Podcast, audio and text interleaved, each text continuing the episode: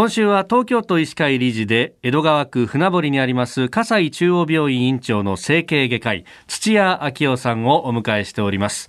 あの昨日ちょこっとねウォーキングの話も出ましたが結構番組にはウォーキングしながら聞いてますよとかいやウォーキングだけは続けてるんですといったね、えー、メールがあ来るんですけれども歩くっていうのはただ歩いてるだけなのでいいんですか？あいいと思います。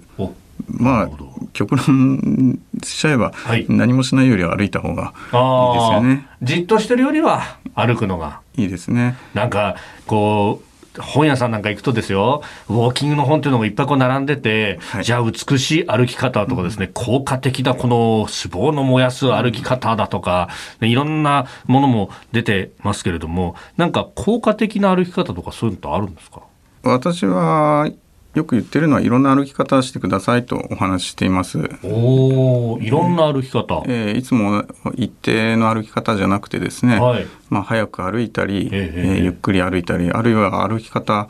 まあ、足高く上げてみたりとかですね、はい、まあ、外来高齢の方は多いんですけれども、まあ、いろいろ歩きてくださいと言ってます。特によく言ってるのは、はい、あの綺麗に歩きましょう。綺麗に歩、えー、美しく歩きましょうっていうことも言っています。えそれっていうのはじゃあ背筋を伸ばしてとかそういうことになるわけですか？そうですね。うん。それは、まあ、自分の中でこう体のイメージするのと同時にですね外から見られて、はい。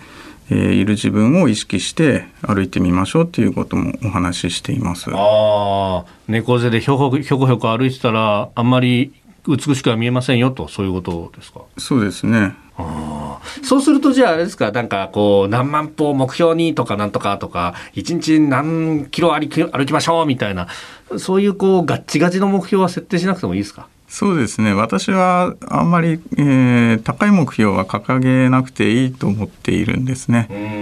で例えば1日1万歩歩きましょうとか、はい、1万歩歩くのは結構大変です。でもしそれで大変だと思って1万歩歩けたらあ今日は1万歩歩けた。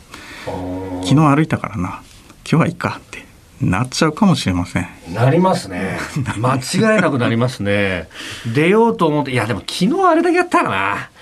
今日は大丈夫だ。みたいな。そうなりがちなので、ええ、むしろですね目標は低めに設定してもう少し歩いてもよかったかなと思うぐらいで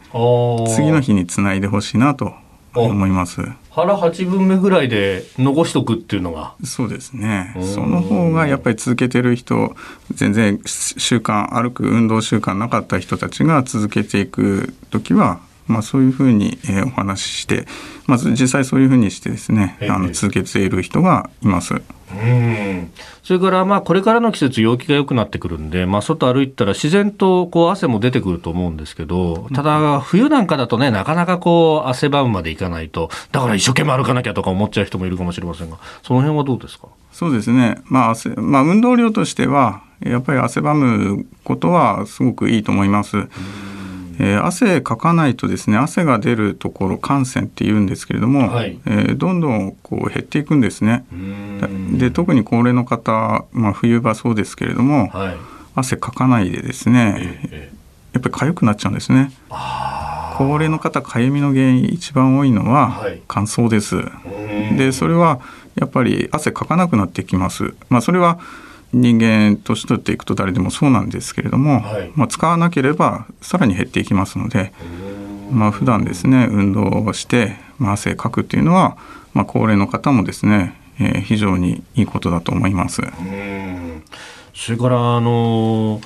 昼間ジム行くとあの結構ウォーキングやったりとか水泳やってるご高齢の方見かけるんですよ。これどうなんですか？いいんですか？あいいと思います。